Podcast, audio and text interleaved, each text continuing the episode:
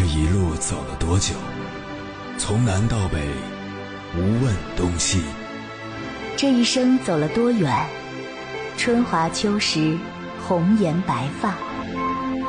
也曾鼓起勇气，奔向不曾到达的地平线。也曾迷失方向，受困于爱恨情仇的漩涡。当夜幕降临，一切归于沉寂。有人正迎着月光，踏遍千山万水，为你而来。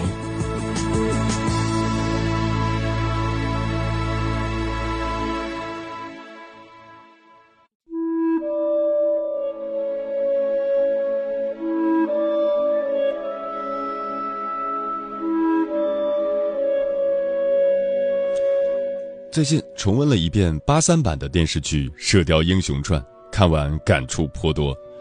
小时候第一次看，觉得郭靖这个人蠢笨至极，简直是牛脑袋，简单的几个招式都要练好几年。看看人家杨康，聪明伶俐，学功夫又快又好，每次干架，杨康总把郭靖打得哇哇叫。所以那时候我们还编了个顺口溜：傻郭靖配黄蓉，后面跟着个老顽童。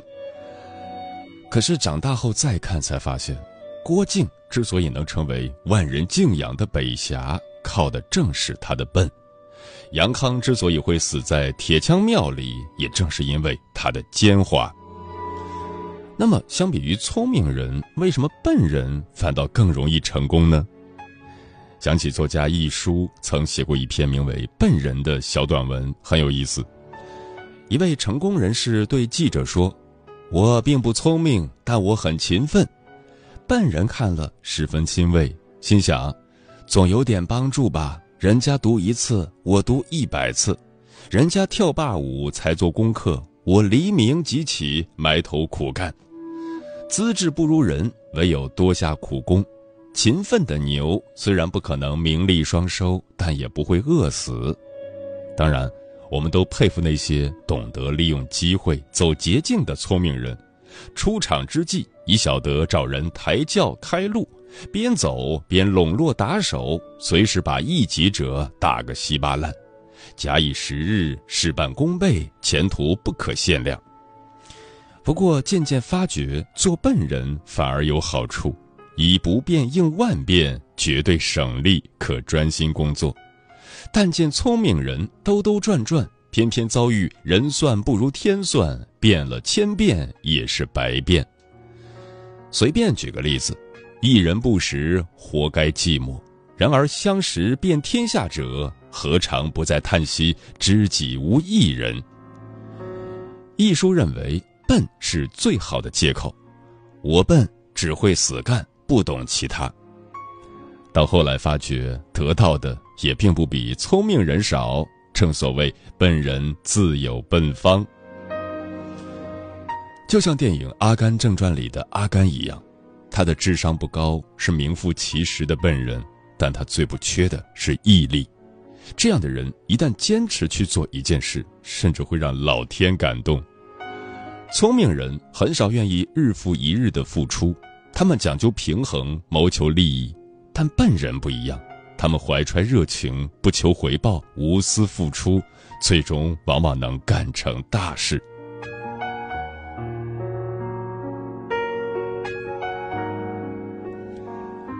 凌晨时分，思念跨越千山万水，你的爱和梦想都可以在我这里安放。各位夜行者，深夜不孤单，我是迎波，陪你穿越黑夜，迎接黎明曙光。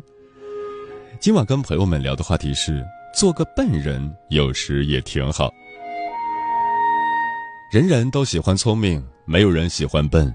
人人都想让自己聪明一点，再聪明一点。其实有时候，聪明反而不是好事，笨一点才是高情商的表现。相较于聪明人，我们更愿意同笨人交往，因为他们不会自作聪明，话不随意说，事不随便做。每一句话，每一步行动，都是经过深思熟虑做出的，这就是笨人。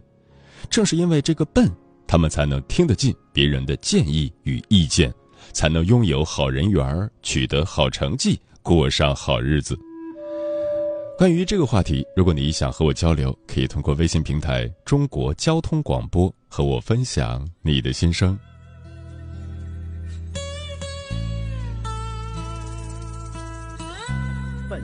笨小孩，笨小孩，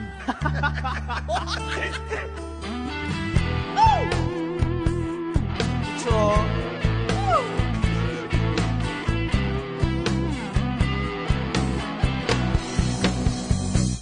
哦，宁静的小村外有一个笨小孩，出生在六零年代。十来岁到城市，不怕那太阳晒，努力在七零年代。哎发发现呐、城市里朋友们不用去灌溉，花自然会开。哦，转眼间那么快，这一个笨小孩又到了八零年代。三十岁到头来，不算好也不坏，经过了九零年代。最无奈，他自己总是会慢人家一拍，没有钱在那口袋。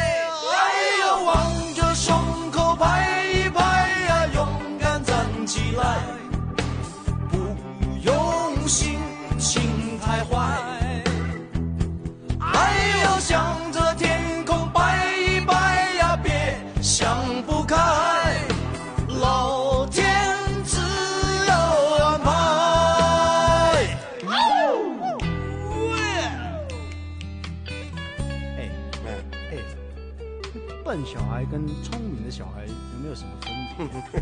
当然有分别了，聪明的小孩很厉害的嘛，可是笨小孩呢，也很可爱的。你说的我不敢讲。笨小孩，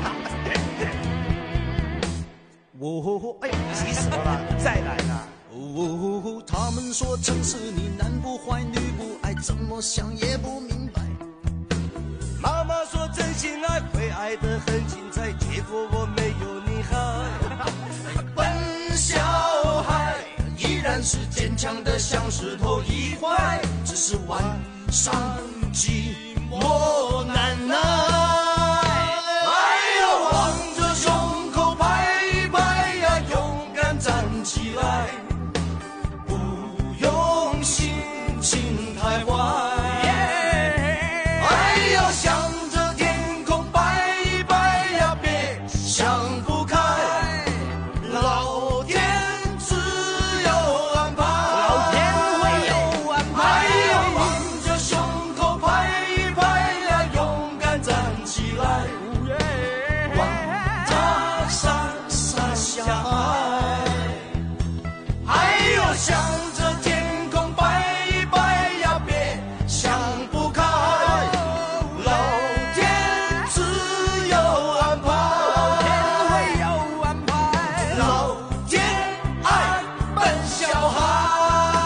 作家刘震云曾说过：“我觉得笨人做事能做得更长远，知道自己笨的人反而是世界上最聪明的人。”正所谓大智若愚，有多少人精于算计，总想着走捷径，却发现世间没有捷径可走。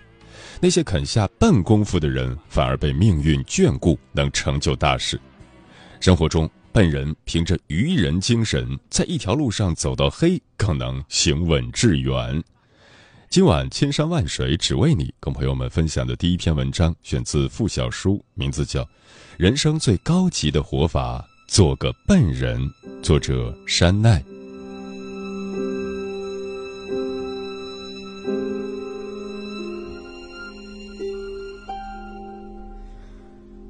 愚笨的人会守住一个方向。稻盛和夫说过：“成功没有捷径，唯有愚拙的坚持努力才是唯一的方法。”生活中总有一些笨人，他们用着最笨的方法，走着最坚毅的路线。国际乒联在二零二二年七月份更新了本年度第二十八周世界排名，陈梦依然排名第一，而这也是她累计四十一个月登顶世界第一。谁也不知道，在成名前，陈梦是一个连闪光点都没有的女孩。虽然陈梦出身于乒乓世家，但她的这条路走得太过艰辛。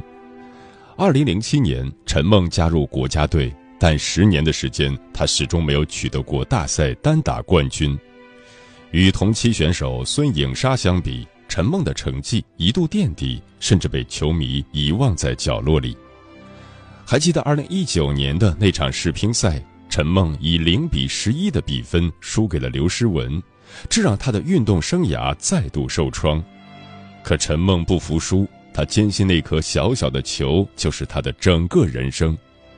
一年中将近三百二十天，陈梦都在训练，每天第一个去训练馆，最后一个离开。别人练七个小时，他要加倍练习。为练好一个动作，他每天重复练习几百次。集训期间，陈梦手心长满了厚厚的老茧，令人触目惊心。但这些都是他艰苦训练的见证。岁月的沉淀让他更沉稳，枯燥的训练让陈梦实现了他埋藏已久的梦。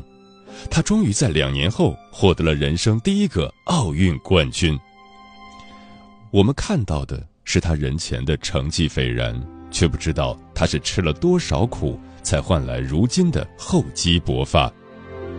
执着之人不是真正的愚笨。而是在苦难中方能作乐，在坚韧中不断成长的人。海清主演的《引入尘烟》入围了柏林电影节，这部电影被赞为年度华语最佳电影，而海清的演技也被称为整容式演技，百分百还原角色。为了演好体弱多病的西北农村妇女曹桂英，海清提前十个月进入剧组。住在位于甘肃农村的男主角武仁林的家中，熟悉环境。花墙子村位置偏僻，天气又冷又干，没有暖气。刚到时，海清就着凉发了高烧。由于没有退烧药，他强撑了几天，身体才逐渐好转。但是，他没有打退堂鼓，反而在村里住下，观察村民的生活习惯，学习当地方言。剧中的桂英身患风湿，走路的时候腿不太会打弯，像棍子一样。于是海清便跟着村里一个佝偻的老太太学习走路，一学就是十个月。电影放映后，大家称赞海清成了真正的桂英，但她自己也患上了脊柱侧弯，至今还未痊愈。海清的方法看着像钻牛角尖，让人无法理解。但最终脚踏实地，收获了掌声与荣誉。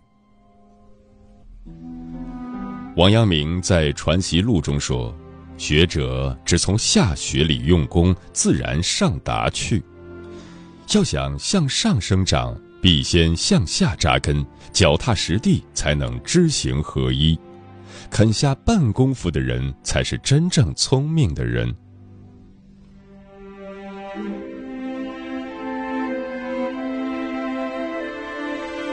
看似聪明的人走不长远。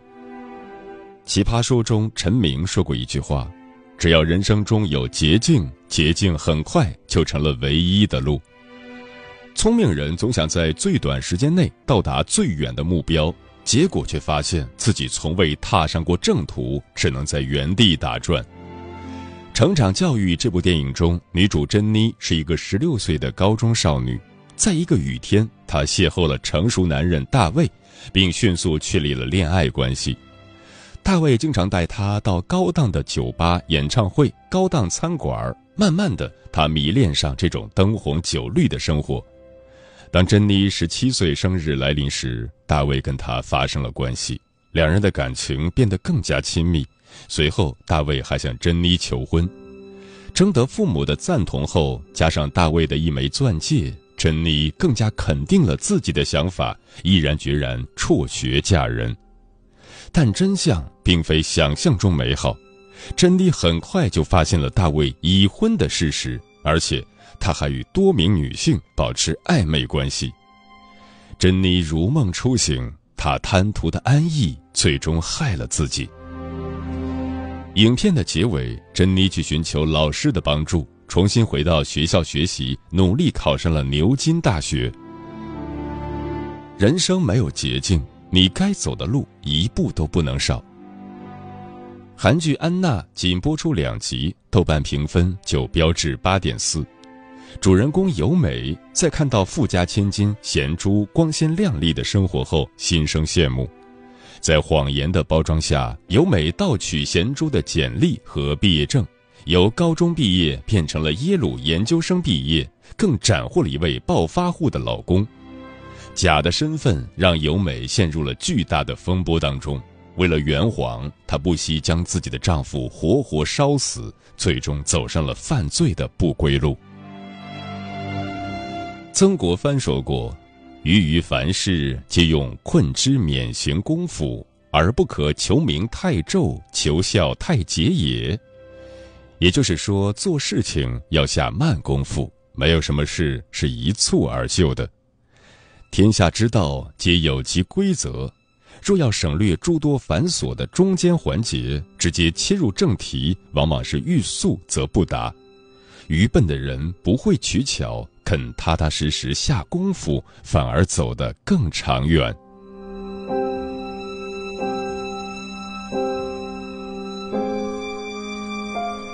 最顶级的智慧，就是做个看起来很笨的人。钱钟书先生曾说。越是聪明的人，越要懂得下笨功夫。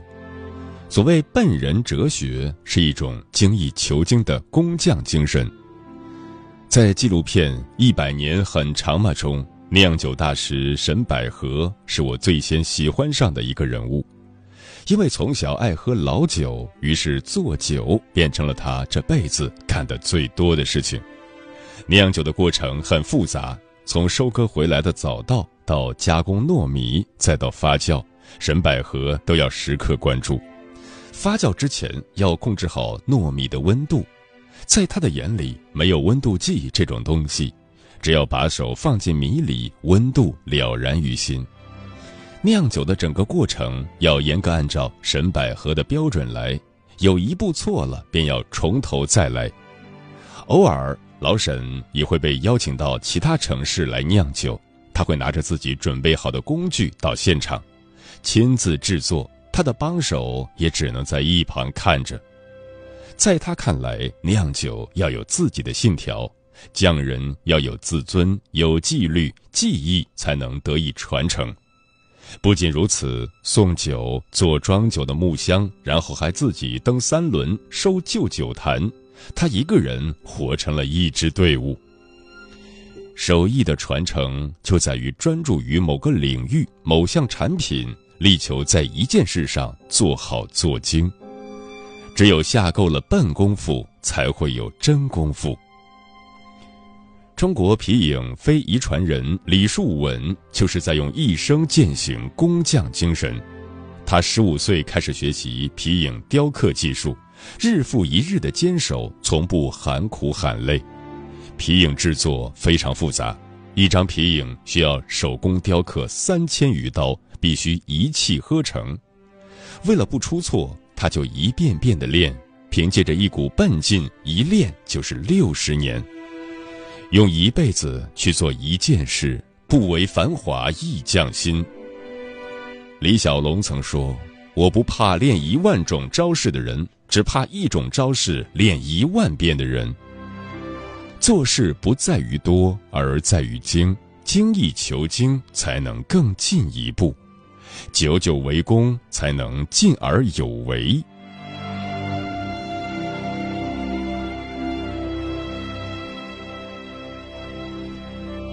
国学大师钱穆说：“古往今来有大成就者，诀窍无他，都是能人肯下笨劲。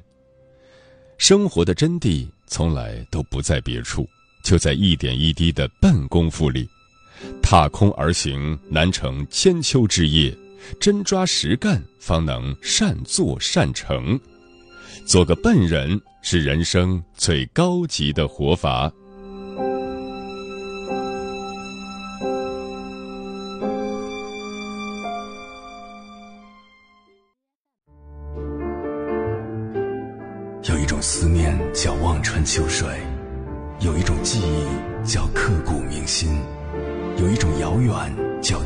海角，有一种路程叫万水千山。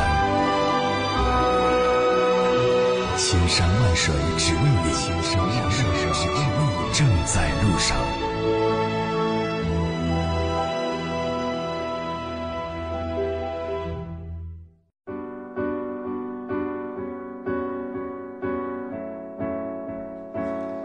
感谢此刻依然守候在电波那一头的你，我是迎波。今晚跟朋友们聊的话题是：做个笨人有时也挺好。对此你怎么看？微信平台中国交通广播，期待各位的互动。老张说，以前听一个朋友讲过，相信是一种力量，只要你傻傻的相信，即便是错误的，都有可能被你梦想成真。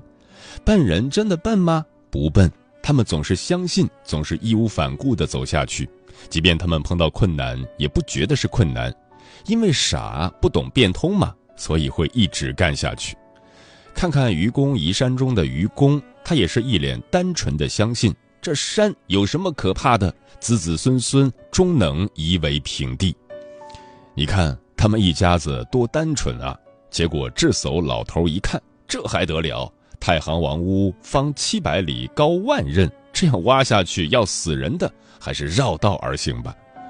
遇到困难，聪明人是怀疑的，而笨人是相信的、冲锋的。因为相信，所以成功。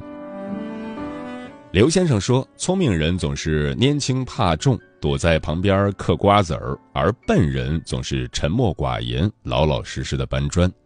笨人承认自己功夫浅，愿意放低姿态，从基础工作一点一滴的干起。”我们常说“笨鸟先飞”，早起的鸟儿有虫吃。把姿态放低一点，就像弯腰的稻谷，终究是比昂首的颗粒要饱满一些。玄宝说：“有时候知道的越多，越是给自己增加烦恼。宁愿笨一点，不去计较，其实是大智若愚，通透的活着最舒服。”天净沙说：“不管是聪明人也好，笨人也罢，我觉得最好的状态就是好好做自己，守住本心，方得始终。聪明人如果故意装笨，会让人感觉很做作；笨人如果假装聪明，也会疲惫不堪。所以，接受自己的本真，认认真真做事，踏踏实实为人。”石头说：“特别喜欢星爷的一句话，除了做演员，我不晓得其他做什么好。”相信聪明人一定不会说这样的话，大不了改行呗。正因为他一直坚持做一件事，看似笨笨的、傻傻的，甚至跑龙套七八年都不放弃，最后才能成为喜剧之王。笨人最牛的一个特质就是坚持不懈，因为他想不出更多谋生的方法，那就持续在那个位置发力，因为坚持到底才走向人生巅峰。嗯。随着年纪的增长，人应该明白自己的精力是有限的，在有限的人生里，必须找一样自己不太讨厌而且也喜欢干的事情，好好研究，用心坚持，相信自己没有道理不成功。不要着急，不要心慌，眼看着聪明人离开，会有更聪明的人留下，那人不是别人，正是笨笨的你和我。我不